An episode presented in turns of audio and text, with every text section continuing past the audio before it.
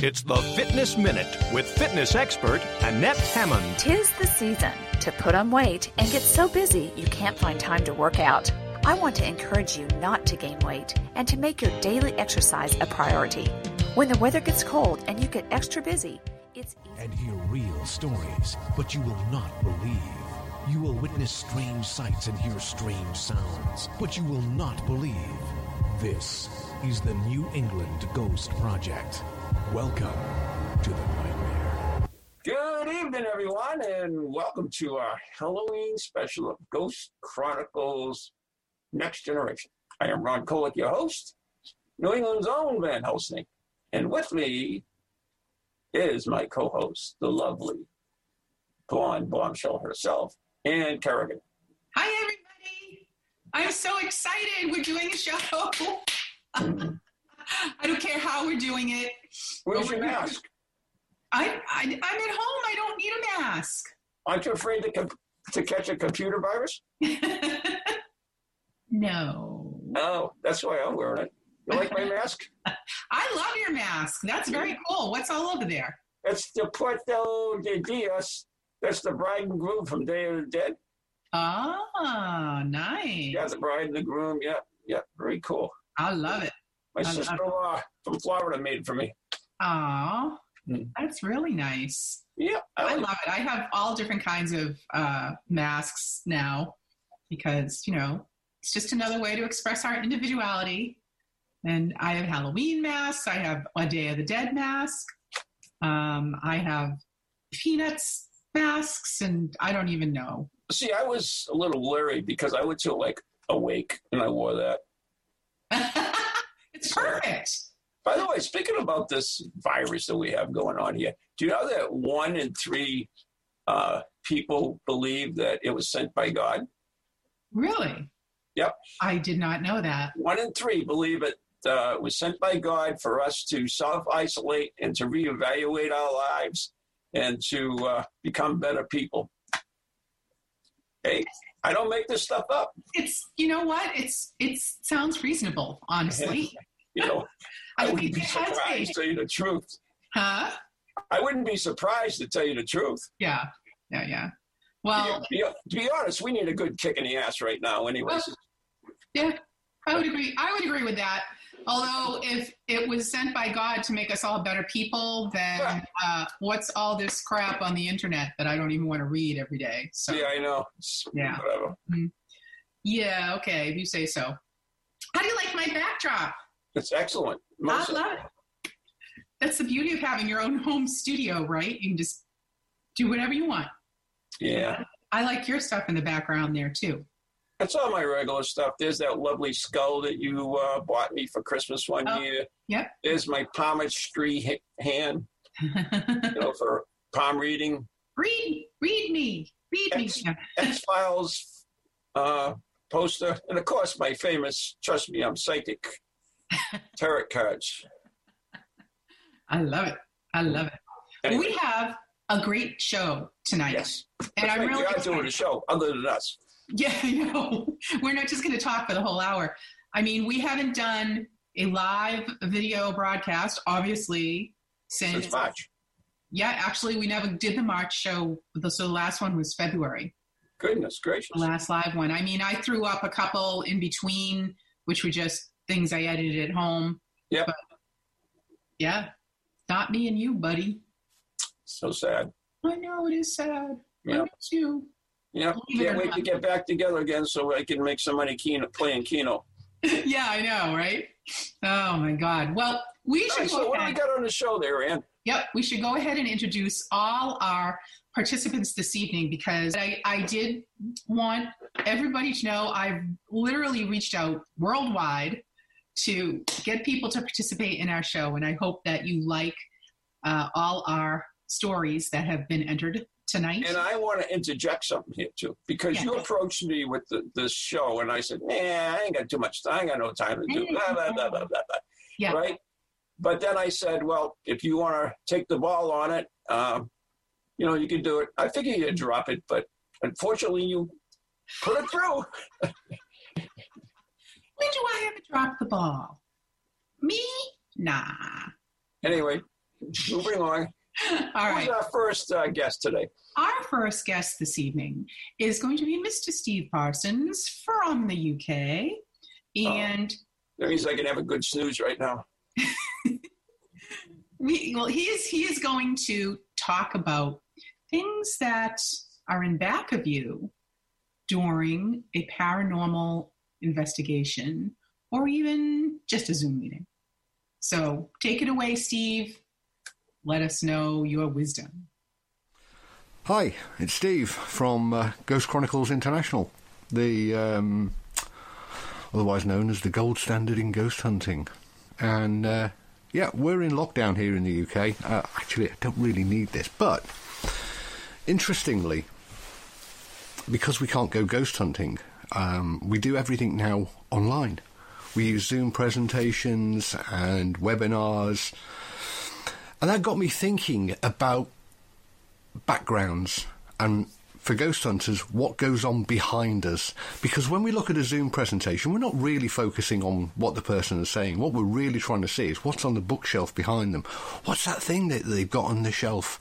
Oh i don't like those curtains. I don't like that wallpaper and of course savvy um, present presenters will carefully arrange books products to reflect themselves or to um, sell their products but backgrounds and what goes on behind you is actually really quite significant to ghost investigators. We we don't really like what we can't see.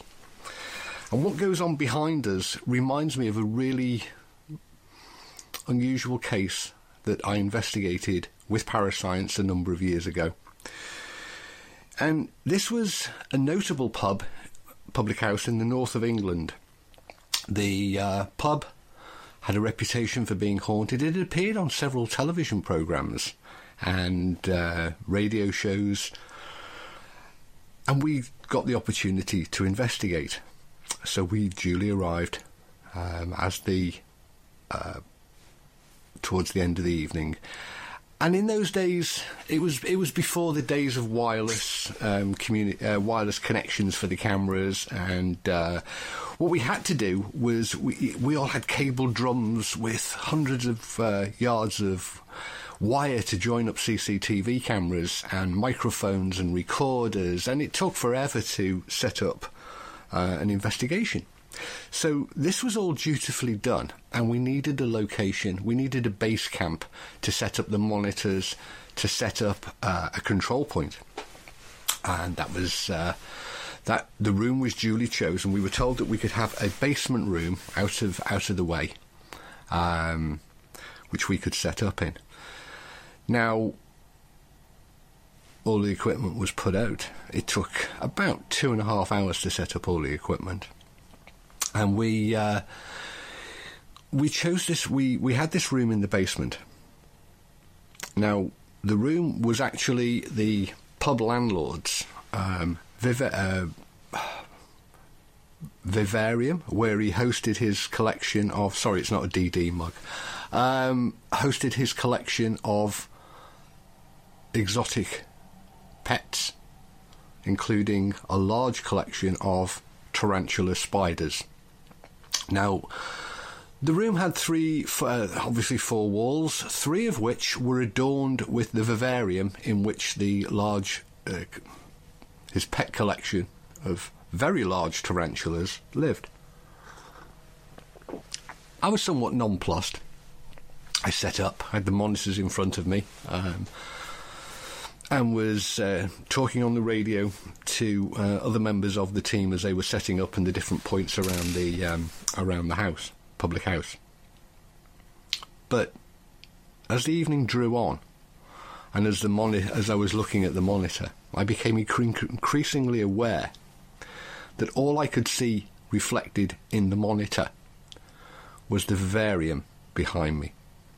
This crawling wall of spiders.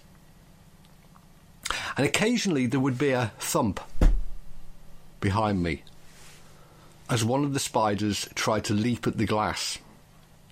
Um, whether it was trying to get me or whether it was trying to get something else, I really don't know. But it was really quite an unnerving experience.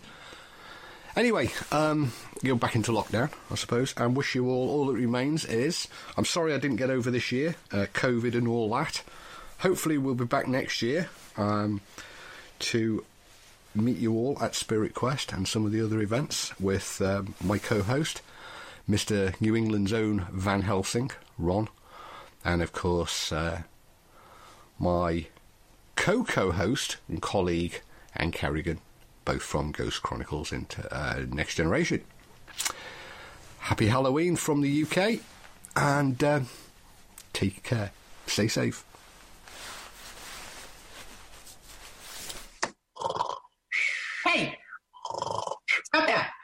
Oh, Steve over? Yes. God, he puts me to sleep. Oh, you're awful. He draws out everything, every sentence. Oh. Damn. He was great. And thank you, Steve, for Yeah. your contribution to our Halloween Yeah, show. Steve. Thanks a lot. Appreciate that. I needed the snooze. Van Helsing needed a nap. Anyways, what's our next- next one, kid? Next up, we have another Steve, but it's Stephen Scott. And he is coming to us from the ocean nearby Scotland. Uh, and he has, excuse me, and he has a very interesting story, which is a folklore kind of story called Archie's Besom.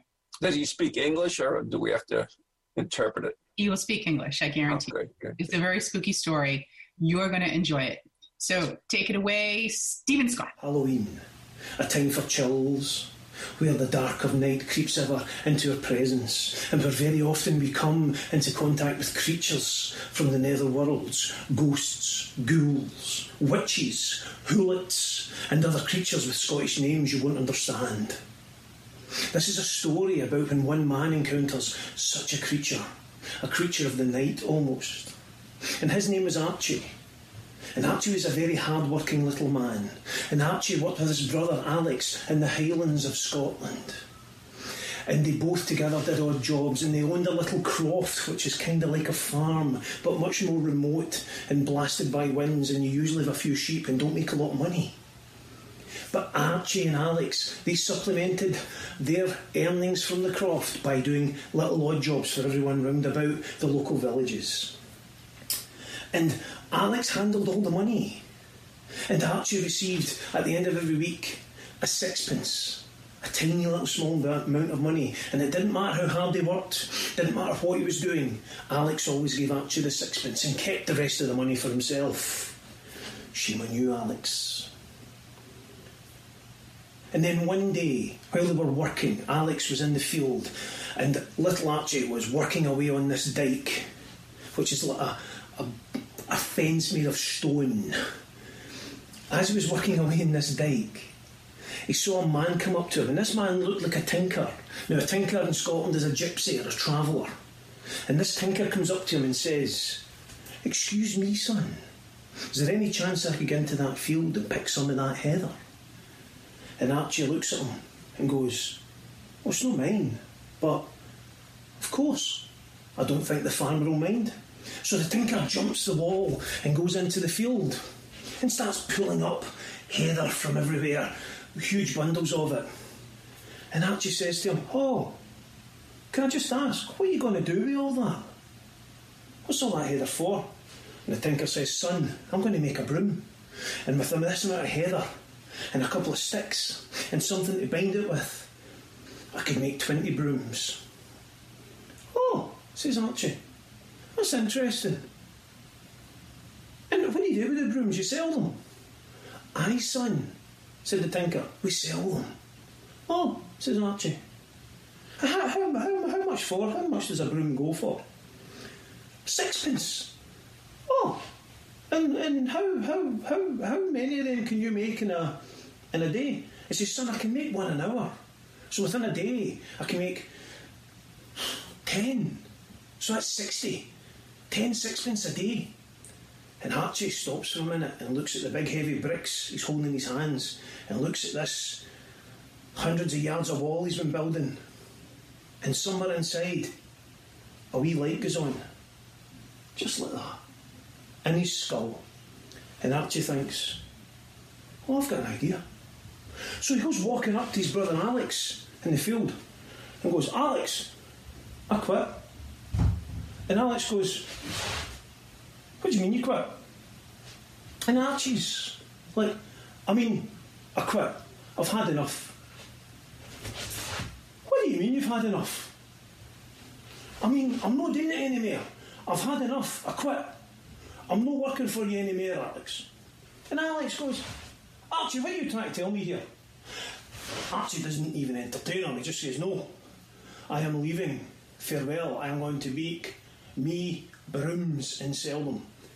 Of course, Alex finds this hilarious. He says, Archie, Archie, you couldn't make a decision, never mind a broom. And what do you need all any money for anyway? You live with me, I give you all the food, I give you shelter. And he says, I you take all the money for it as well. Fare ye well, I am gone. And he turns and leaves. And on his way out of this little farm, he gathers up heather and he sees a tree and he reaches up and he grabs the branch and he pulls it down. And as he's walking, he bundles it all together and he stops and he thinks, This is my first broom. I'd better make it correct. So he does. And he makes the biggest broom anyone has ever seen. And he looks at it and he thinks, This is a treasure. This is a work of art. This will make me a fortune. So he goes knocking round all the doors in the village. And the wee ladies open the door and look at him and go, Oh, heavens, what's that you're selling, son? He goes, Would you like to buy a broom? And they look and go, No, I've got no need for a nine foot, ten foot broom. What do you think I'm going to clean up with that? I could barely even lift it. And poor Archie gets the same thing every door he goes to. He's either laughed at or they just don't want to know about his broom. And he's despondent. And his wee heart's breaking. And he goes walking out of the villages. And he thinks, Alex is right, I'm nobody. I'm a nothing. And he spots this little cottage on the hill. And he thinks, well, try and try again. So he goes walking up and he chaps in the door. And the door opens, and out steps this giant woman, seven foot tall. And Archie goes, Hello. And she looks down at him and says, Hello, son. My, that's a lovely broom you've got there, possibly the best I've ever seen. It's magnificent. Would you like to part with it? And Archie, being a man of business venture, looks up and goes, Aye. So she says, I'll tell you what, son, I'll give you a sixpence for that broom. And Archie goes, That's fine. I wasn't looking for any more. So she gives him a sixpence and says, But before I give you this, it's a magic sixpence. Whenever you spend this sixpence, the next morning, it will be straight back in your purse. And that's not like a lady's purse now, that's a man's purse that they used to wear back in the day. Because this is an old story, you see, it's not a new one. But it's still alright for men to have purses nowadays, but let's not get into that route. Halloween! Oh, yeah. So here's Archie with his wee magic coin. And he goes away, and sure enough, she was right. You know, whenever he did spend it the next morning, when he got up, that sixpence was back again, as if by magic. Because what Alex didn't know is he just chapped on the door, and champing in Scotland's like knocking, but it makes more of a presence. He chapped on the door of Big Mags, the witch. Now, Big Mags has been looking for an opportunity to find a broom to fit her.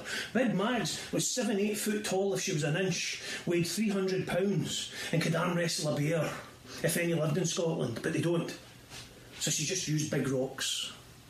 And Big Mags, she'd been waiting for years to go to the wee Halloween party up at the Birch Tree Woods. But she could never get there because it was too far to walk. And there was all these mogs and bogs and midges and oh, it was all smelly.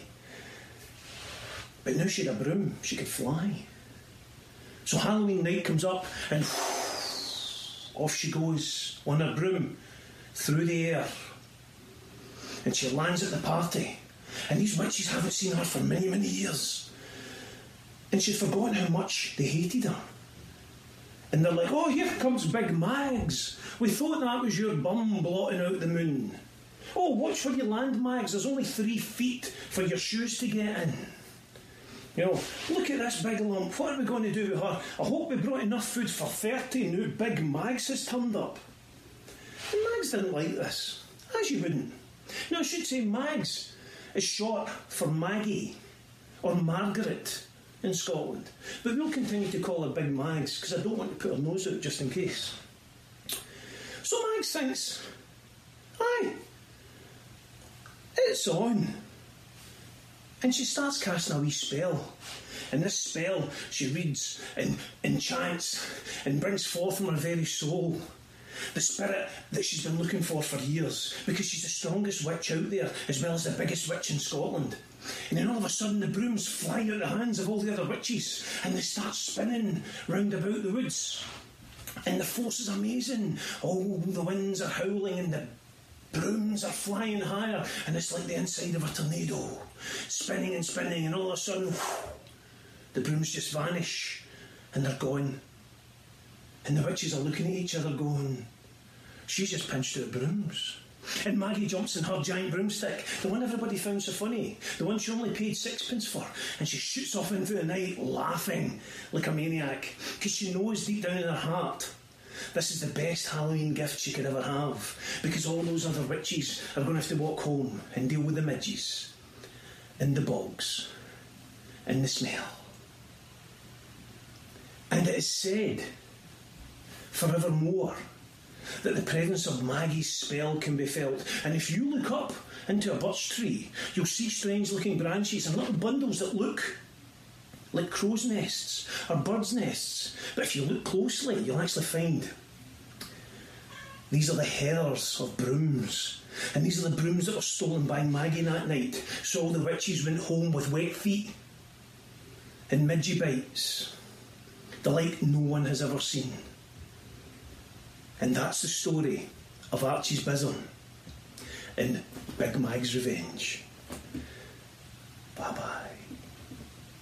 Thank you so much, Stephen Scott. Uh, I don't think I've ever, ever heard a story about a giant witch and a giant broom before, quite like that. So, very spooky. Thank you. You never hear anything like whatever Steve says. I know. Sometimes it's a little like, huh? He gets going, and uh, I like Steve. He's, he's a lot of fun. He is a nice, nice guy, yeah. and his beautiful wife Bari, just lovely people. Met them at Spirit Quest one year, and we've just been friends ever since. So, very nice. Nice house too. Oh, I know, right? They live right. They just practically on the beach. I know it. In Scotland, although Man, I might move there. I'm thinking. It's a little treacherous. I know they keep putting up house advertisements. So I'm like, well, I'll just move to Scotland. Yeah. Live by the by the ocean. I can do that. That'd be neat. Uh, anyway. So next up. Yeah. No more Steves, right? No more Steves. Oh, that's good. We're fresh out of Steves. That's fine. Fair enough. So our intrepid Paranews reporter Nathan Mayer is here with a special story about Phantom of the Opera. Oh.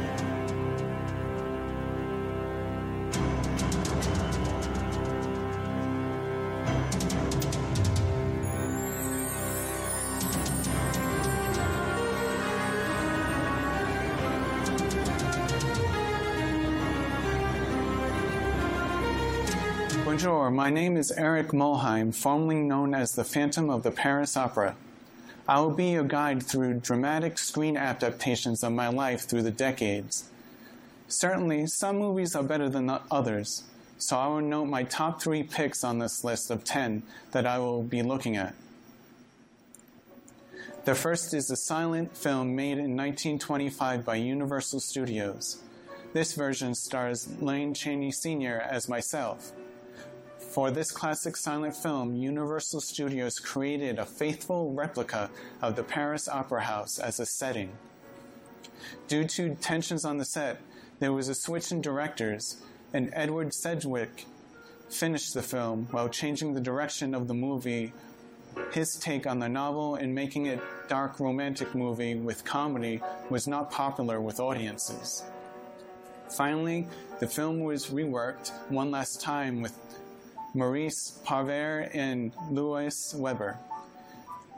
They removed most of Sedgwick's contribution and returned to the original focus. This time the movie was a success with audiences in 1925. The film was reissued in 1929 with sound effects, music, and some reshot dialogue sequences, but none with Chaney. The scene that depicts me playing the organ and Christine, played by Mary Philbin, creeping behind myself to snatch my mask off is cited by critics and connoisseurs of film art as one of the most memorable moments in history of film. The makeup was so disfiguring that the camera operator lost focus while shooting the sequence, and theaters were urged to have smelling salts on hand in case ladies in the audience fainted in horror. This film is my first top pick of this list. This movie is appropriate for ages 11 and up. The 1943's Phantom of the Opera features Claude Rains as myself and the singer Susanna Foster as Christine. This film reused the same Opera House studio set as the original silent film and features the spectacular scene in which I caused the chandelier to crash down on the heads of the audiences. In this version, however, horror is mostly downplayed in favor of grand operatic spectacle. My animus was caused by the credit for my musical compositions being stolen by the opera's conductor. In this motion picture adaptation, my facial disfigurement is caused by having acid thrown on my face rather than having been born disfigured, which really occurred. This accidental disfigurement became common and copied in later film versions. The 1943's Phantom of the Opera is appropriate for Phantom fans ages 12 and up. The 1962 version features Herbert Lom and Heather Sears. This version has me playing the Toccata Fugue in D minor by Johann Sebastian Bach on the organ, which has become a cultural trope indicating tragic horror. The plot is like the 1943 Claude Rains version, with me prodded into activity because of my own masterpiece, an opera about Joan of Arc, was being mounted in the opera house and credited to the opera's conductor. The 1962's Tasteful The Phantom of the Opera has distinguished acting sets and music and is appropriate for Phantom fans ages 11 and up. The 1974's Phantom of the Paradise is Brian De Palma's satirical Phantom of the Opera for the 1970s rock scene. It is an outrageous horror rock comedy cult movie and satire of the music business. A freak accident leaves a meek rock composer horribly disfigured. He hides his face beneath an eerie bird like mask and haunts the Paradise Theater, seeking revenge. This film homages the 1943 film by having the Phantom as a man disfigured by acid.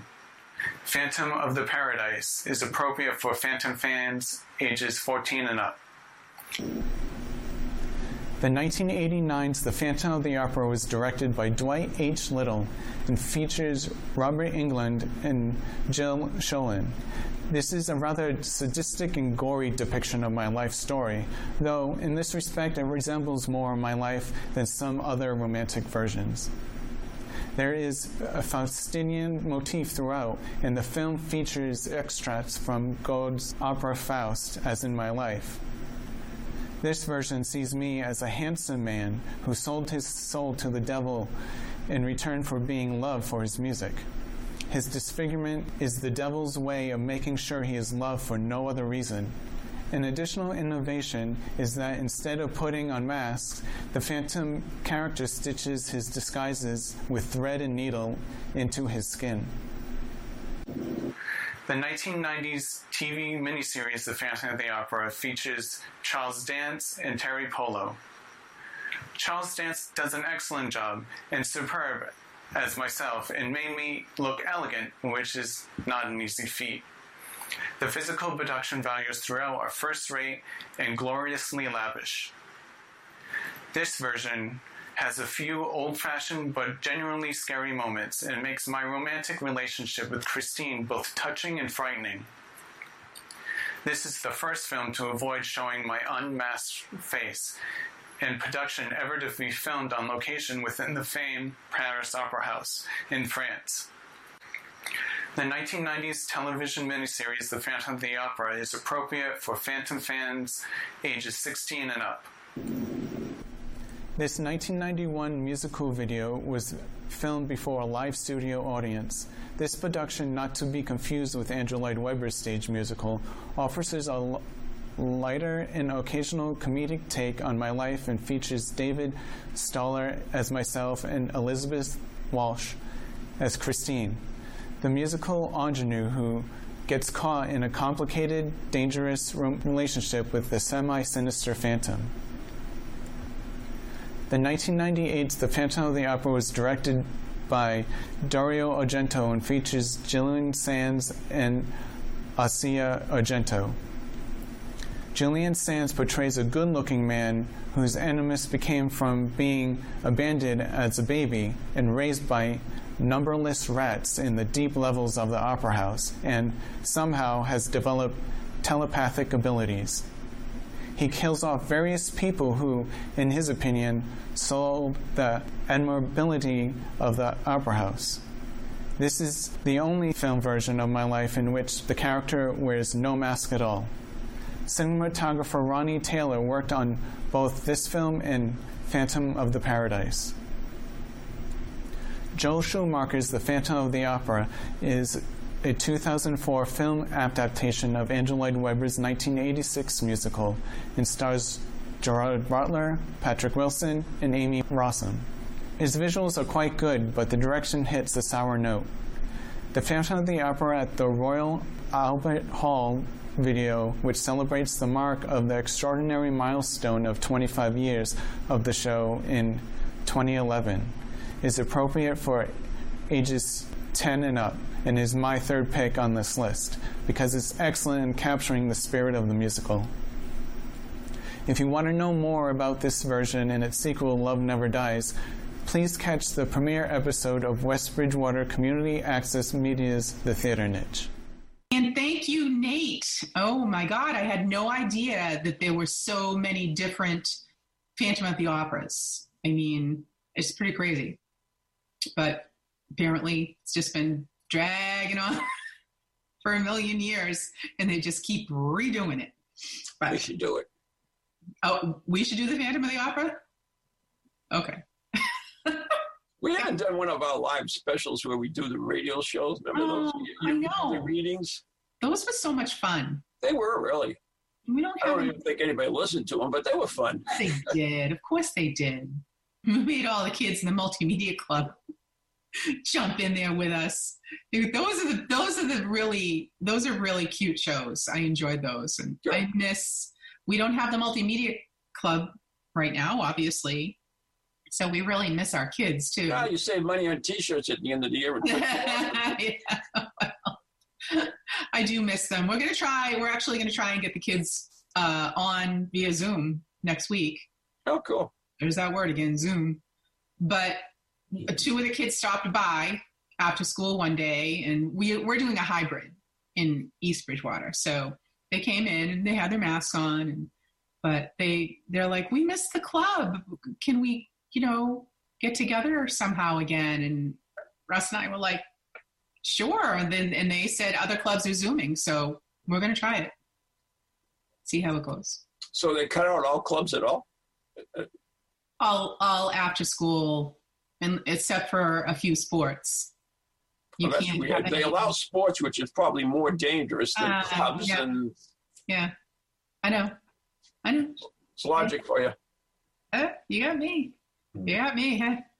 All right, kid. What do we got on our next video here? Ah, uh, next we have Roxie Zwicker talking about the haunted Wentworth by the Sea.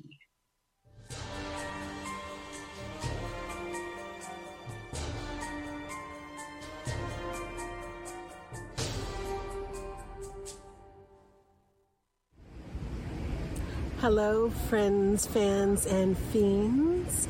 It is your mystery maven, Roxie Zwicker from New England Curiosities, at one of our favorite iconic and haunted properties in the state of New Hampshire. I am at the beautiful Wentworth by the Sea in New Castle. The Wentworth by the Sea has been steeped in so much legends, lore, mystery, and history. I thought it would be fun to take a look at some of the stories this evening. I often wonder for those that come and visit the Wentworth by the Sea today if they know the remarkable history of this location and what amazing stories there are here. Not only of the hotel, but the curious people that built it, and certainly the ghost stories that reside within these walls these days. It is a classic Second Empire Victorian style hotel but there's so much more to it. The building has presence. When you walk up to it, it's almost as if the building is looking right back at you and wants to tell you so many stories. Now, the Wentworth by the Sea is located on the great island of New Castle. Newcastle actually used to be part of Portsmouth, New Hampshire.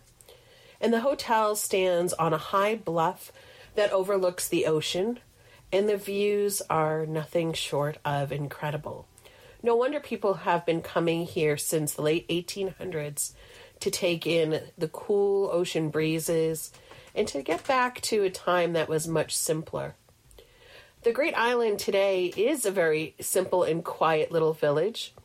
There are about 900 full time, year round residents on the Great Island. There's no gas station, there's not even a corner store really, it was the Wentworth by the Sea that was all the hustle and hubbub. And that is due to this man here, Frank Jones. Frank Jones was truly a visionary. Um, he was what you would call a robber baron, someone who made a lot of money at a time when there was no taxes and no business law. He was into politics, he owned a brewery. Everything he touched seemed to turn to gold. And when he first cast his eyes on Wentworth Hall, he realized that this hotel could be destined for bigger, better, and greater things. So he decided to remodel it in a way that was so grand no one had really ever quite seen anything like it before. And in fact, it became the largest wooden structure in all of New England. He hired the finest craftsmen to do the work and brought in as many innovations of the day as he could find to attract people out there to the great island of New Castle. And people came in droves, particularly from the cities like New York and Boston, so they could sit on the grand porches and overlook the ocean and catch the cool breezes in the summertime. And there were a lot of strange ways that people actually got to the hotel. Of course, horse and carriage, early motor car, motorcycles, blimps, Every sort of contraption made its way to the Wentworth with happy guests riding inside. Now, once they arrived at the hotel, folks were greeted with a sumptuous interior, attention to detail around every corner, delicious meals cooked by fine chefs, and places to rest and recreate while they were visiting. The Wentworth by the Sea was one of those places that was quickly becoming an icon just after even 30 years it was built. It was known for housing the dignitaries who signed the Russo Japanese Peace Treaty signing at nearby Portsmouth Naval Shipyard in 1905. And lots of fascinating people have stayed there over the years. One of my personal favorites has to be Annie Oakley. She was actually at the Wentworth by the Sea for two summers, and she was there to teach the women how to be sharpshooters. She felt it was just as important for a woman to know how to shoot a gun as it was for her to hold a baby. So the ladies would lunch, and then after lunch, go out and start shooting at target practice. Even some of the owners of the Wentworth by the Sea over the years liked to have fun. And they'd have regular costume parties. Now, this didn't just have to be for Halloween, but really any time. And if you didn't have a costume, well, certainly there was no worries there because they had an entire room full of costumes at the Wentworth by the Sea. You could be a spooky clown. You could be uh, someone who was in a mariachi band, whatever it was that you desired, and then you would go walk about the hotel. Can you imagine meeting one of these characters at 3 a.m., walking down the halls of the Wentworth by the sea? The Wentworth also became the perfect place for weddings, gatherings, parties, and there were a lot of things to do on the property from the ship shaped theater to the golf courses, the tennis courses. There was something for everyone. The Kennedys were at the Wentworth in the 1960s. Prince Charles was at the Wentworth by the Sea in the 1960s. Richard Nixon was even there. However, by the early 1980s, the Wentworth had fallen on hard times. Due to foreign ownerships and bad business deals, a three day auction was assembled to sell off all of the assets of the Wentworth by the Sea. Room by room, lot by lot, the rooms were emptied out. All of the fixtures were carried out. People came from far and wide just to get a piece of the Wentworth by the Sea. And at the end of the last day, when the last article left the Wentworth, it became abandoned. Wind, weather, vandalism took its toll on that old girl, and it was really uncertain as to whether or not it was even going to be around because they started tearing down sections of the hotel and all of the history that was once so grand was now being converted into condos and it really became a rather spooky place. I've spoken to a lot of people who told me that they used to break in and sneak inside to see what was left. Now, this spooky facade was the perfect place for Hollywood to come calling, looking for a horror movie set. They brought in Robert Downey Jr., Annette Bening, and Aidan Quinn. And in 1999, a horror film was released called In Dreams. A lot of Annette's freaky dream sequences were filmed at the Wentworth. The Wentworth in the film was also called the Carlton you can still check out that film, and it's worthy of seeing. Efforts were put forth pretty strongly after the film to help preserve the hotel. It was a grassroots effort to do what they could to save it from the wrecking ball. However, despite all efforts, all of those years of abandonment had really taken its toll on the old hotel. And it wasn't certain if anything at all could be saved for the rebuilding that was coming.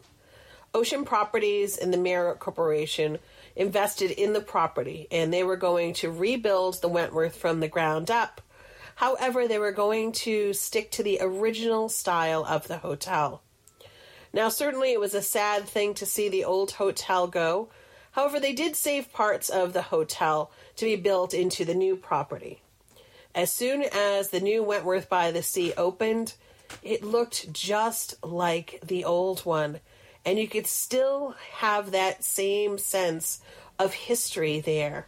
And of course, the ghosts were probably more happy than ever to see this property be rebuilt. Today, there are 161 rooms in the hotel, but at one time there were well over 400 that were there. One of the first things I discovered in relation to the ghost stories at the hotel that right away people were sharing their own experiences with the staff in the front desk of things that they were experiencing that didn't seem to be of this world while they were visiting the hotel, whether it was in their rooms or different sections of the hotel. Staff started to keep track of all of the ghost stories in a ghost journal. And that ghost journal is still kept at the front desk in the reservation computers. Guests had described all sorts of strange anomalies in the middle of the night. Things such as an eight year old child was often seen or heard rolling a ball up and down one of the hallways. Doors would lock and unlock, TVs would turn themselves off and on, windows would open and close. Strangely enough, I actually spoke to a woman at a Chamber of Commerce event who told me that she was up there on the property before the hotel was even finished, and she was walking around hearing music playing from the 1920s, and she couldn't explain where or how that was happening. For a short time, we actually did ghost tours of the property for the hotel. And the reason for that was is they wanted to learn more about who their ghosts might be. So some of our tours actually started in the spa area because the managers of the spa said that guests had reported again seeing some strange things, such as a rocking chair rocking by itself by the pool, seeing a woman dressed all in black in the waiting room of the spa who appeared to be maybe from the 19 teens or 1920s. It was quite fascinating that we were able to make contact with her, and she was waiting for her date to arrive, who had never showed up. And oddly enough, I'm not sure that he's ever going to show up. Stories about the pizza guy coming to deliver a pizza to one of the rooms is also one of my favorites. He knocked on a door, there was no response. Then all of a sudden, he ended up hearing noises coming from behind that same door. On his way out, he stopped at the desk and they said that, that was a utility closet and there was no way he could hear anyone coming from that room. Even the grand ballroom has stories of a woman coming down the grand staircase when the room is dark and hearing champagne glasses clinking. So I really hope that if you have an opportunity to come up the seacoast, that you'll check out the Wentworth by the Sea. It's an absolutely amazing place with lots of great stories. And of course, I hope you have an opportunity to check us out too at New England Curiosities. Again, my name is Roxie Zwicker, and I'm happy to share stories with you from a lot of my travels, but the Wentworth is right up at the top of my list. As I love to say to everyone, have fun, stay spooky, and maybe I'll see you out there soon. Well, that was pretty good. And you know, I've been to the haunted Wentworth. Really? I've never been there. Yeah, I've been there a few times. Uh, it's interesting. I was um, with the manager there, and we were going around. I forget what we were looking at for something. Uh, maybe doing an event there or something. I don't know what it was, but we got in the elevator, and uh, when I was in the elevator, and I says, "Do you smell smoke?" And the elevator door opened, and it came out really strong. I said, "You know, I really smell smoke. Was there ever a fire here?" And they said, "Oh yeah, the uh, servants' quarters burnt down. You know, not the servants' quarters, but the dormitory where they all stayed. Right, right. It right. all bur- had burnt down. So nobody else could smell the smoke, by the way, but me. Oh, that's weird. Yeah, really weird. Wow. Yeah, that was kind of a cool place, though. I like that place. That's cool. And I mean, especially, so I'm assuming you were at the new Wentworth, not the one that they ripped down. Although I think they kept pieces of it, right? Yeah, Yeah. That, that's what Roxie said. yeah. Huh. They the uh, they met there for the the uh, treaty during uh, was it First World War or Second World War? I forget. Whatever. Mhm. Anyway, so that was interesting. What do we got coming up on our next one, Ian? So, our last and final exciting video comes from Leslie Martin, Ooh. our good friend up in New Hampshire. And she has done a really fascinating little mini documentary about the Laconia Regional Facility, which used to be, uh, well, it's been a number of things. Uh, but it's also her husband, her husband Mike used to work there. It was a, a jail. But uh, it is really interesting, and I wish that we could get in there and do an investigation because it sounds like it would rock. Yeah. So, Leslie, please take it away. Sitting on the scenic hill in Laconia is what remains of a now closed New Hampshire Department of Corrections prison. The Lakes Region facility did not just house inmates, but also the ghosts of former residents who remain there today. It wasn't a huge experience, but it's something I didn't forget. Um, there was a little girl. I don't know. She was standing there, and I don't know. One second she was there, one second she was gone. But I don't know if she was crying or just standing there watching.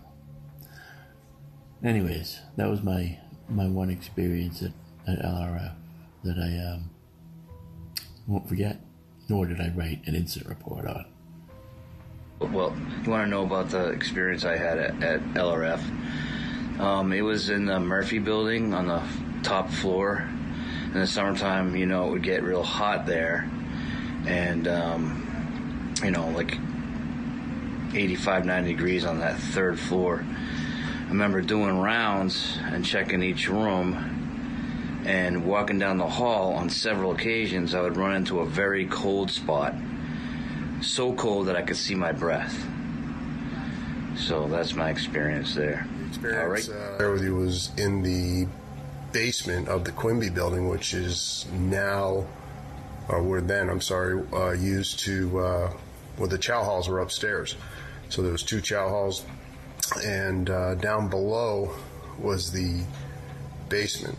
Uh, obviously, it was used. Uh, there was a loading dock, and my understanding is back when it was a state-run uh, state school, that was where the morgue was, and maybe some other things going on.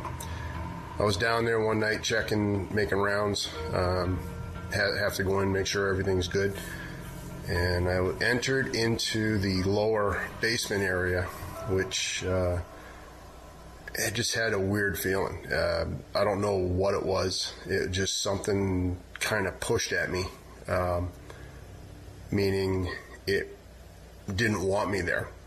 And I felt it right off the bat. And as we're talking about, it, I'm getting goosebumps talking about it. Um, it. Uh, was kind of weird. I felt like I was being watched. And every time I turned around, I felt like something was looking at me. I didn't know what it was, didn't see anything at that point, and uh, proceeded just to make my rounds down there. Uh, there's a lot of dark alleyways and dark hallways and stuff like that. There's uh, no windows down there that I recall. Um, and out of the corner of my eye, on my right hand side, I saw something go by me, and I looked down the hallway, and I heard a, a, two footsteps and a door slam, bang, and I went down to see what it was. Nothing was there. Uh, the door slammed. There's a steel door, and there was nothing there. That's there's no windows, there was no exits, there was no exit doorway at all, no access to the outside, so there was no wind um, or anything that could make that happen. So that was my experience uh, at the Lakes Region facility, and every building kind of gave off its own little vibe, but uh, that one gave off a big vibe for me that night. So in 1995, I was working the shock incarceration program, which was a boot camp for young offenders. I was doing some paperwork, a little after 10, 2,200 hours, give or take. And all of a sudden, one of the big, heavy wooden doors just slammed. For no rhyme or reason, I thought maybe one of the convicts, one of the uh, individuals in the program had gotten up without permission. I went and checked all the squad bays, and everybody was sleeping. Again, there was no rhyme or reason for that door slamming shut. There was no uh, draft. There was no there was no wind coming through. Appeared to shut by itself. The buildings that the Lakes Region facility are housed in have a controversial history. The New Hampshire School for the Feeble Minded opened in 1903 with 82 residents. The residents varied in age from 3 to 21. In 1905, the school accepted women over 21. By 1910, the school had added a farm, a dining hall, a hospital, and a women's dormitory. By 1916, the facility faced overcrowding with almost 300 residents. At this point in time, New Hampshire forbid marriages for those who were in the state deemed as insane, feeble minded, epileptic, idiotic, or with mental deficiencies. In 1917, New Hampshire authorized the sterilization of feeble minded at the school under the advisement of three doctors and school trustees, as the belief was that feeble mindedness was genetic and would be passed down to offspring. In 1924, the school changed its name to the Laconia State School. Overcrowding was becoming a problem. In 1942, the school housed 614.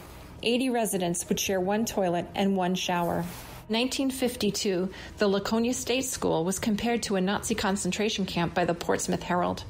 Conditions then improved. A geriatric unit was added, as well as a coeducational activities program. In 1960, the authority of the school was given to the Department of Health and Welfare. Education was continued, and the practice of medication therapy was introduced. In 1974, the population had grown to 1,162 residents with a wait list of 400. There was never enough staff, and residents sat with no stimulation or proper care, leaving them to suffer at the hands of predators, to be abused by staff as well as the residents. The state school was forced to close its doors in 1991 due to a lawsuit. Shortly thereafter, the Department of Corrections took over the campus.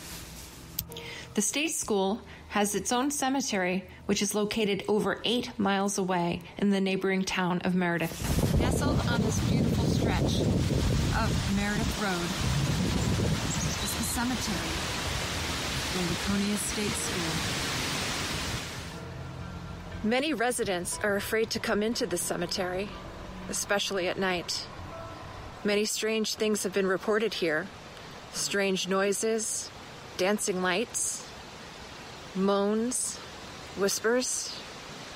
Here on Chemung Road lie 169 bodies, former residents of the Laconia State School.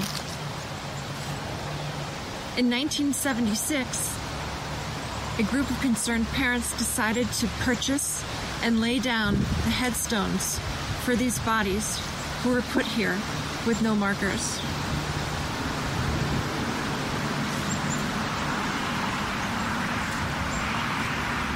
The question remains 169 bodies. Where are the rest of them? Which brings us back to the campus of the Lakes Region facility. My husband, a former corrections lieutenant, helped me look for clues on the site.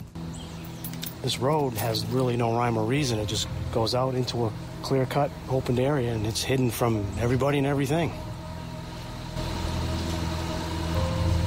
The road leads to this.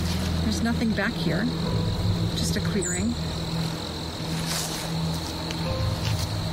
Do you know what that shed was for? That, no.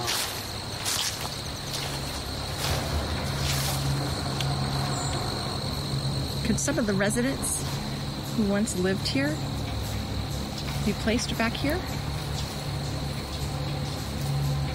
As we're approaching the spot, I'm getting ailments heart ailments, respiratory ailments,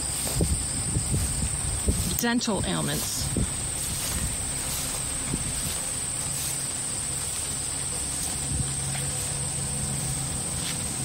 I don't think we're alone in this spot.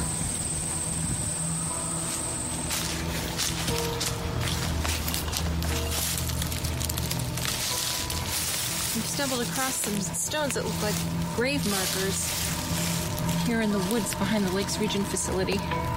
They seem to be stacked together. The fact of the matter is, on this 260 acre property, bodies could be anywhere. The problem with that is that the city of Laconia and the state of New Hampshire are looking to develop this land and disrupt the graves of many, many souls who were thought of as subhuman and never received a proper burial. When the graves are disturbed, will the spirits move on or will they stay at the Laconia State School grounds and haunt them forever?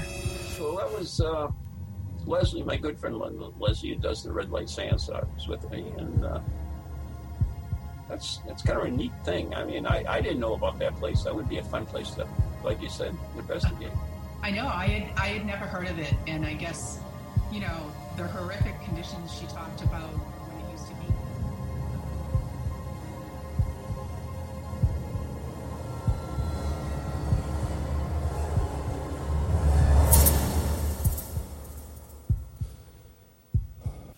From goalies to ghosties, long leggedy beasties, and things that go bump in the night. Deliver us, good Lord.